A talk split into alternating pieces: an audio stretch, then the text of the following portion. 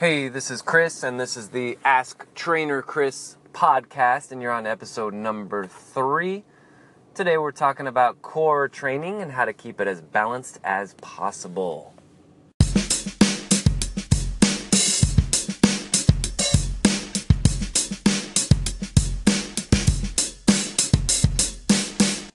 Okay, let's talk core training. Everybody knows you need a strong and healthy core, right?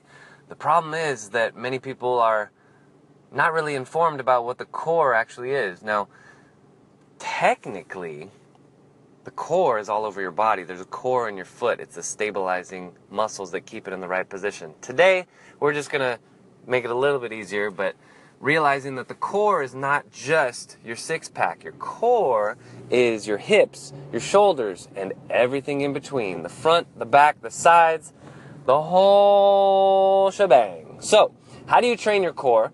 And, uh, well, I guess, what is your core and how do you train it? So, what is your core? Kind of already defined it. So, it's your abs, your obliques, your back, your hips, your glutes, hip flexors, side of your hips, uh, shoulders, and shoulder blades, that whole area, right? Your chest. And basically, your core is supposed to be balanced, right? So I mentioned some muscles in the front of your body, some muscles in the back of your body, your sides, your obliques. We want to balance it. So this is how we train it.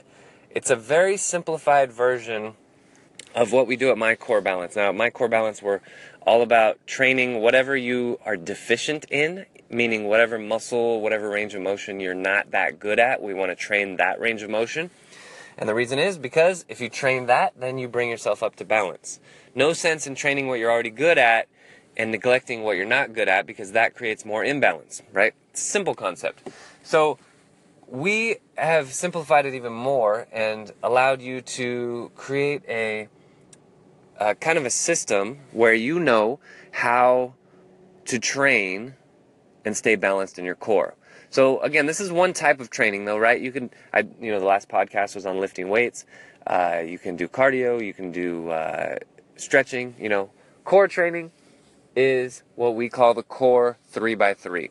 So imagine uh, like a Microsoft Excel or Google Sheets, like a spreadsheet, three columns by three rows. Okay, in one of the side, either the top or the side, either one you want to do, we have our three main body parts. Remember, I just talked about this a minute ago. You have your hips, your shoulders, and your core, which is everything in between your hips and shoulders.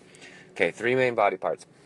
And then on the other one, again, either the top or on the left, you have your three ranges of motion, three dimensions, 3D, right? 3D. We live in 3D. So every body part that I mentioned before, hip, shoulders, and core, can move in three dimensions or three ranges of motion. You can do front to back, you can do side to side, and you can do twisting or rotational movements.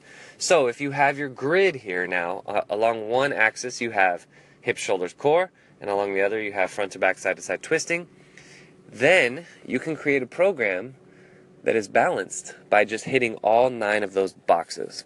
Now, this is literally the, I mean, I just explained it. That's it. We're three minutes into the podcast and you're done. That's all it is.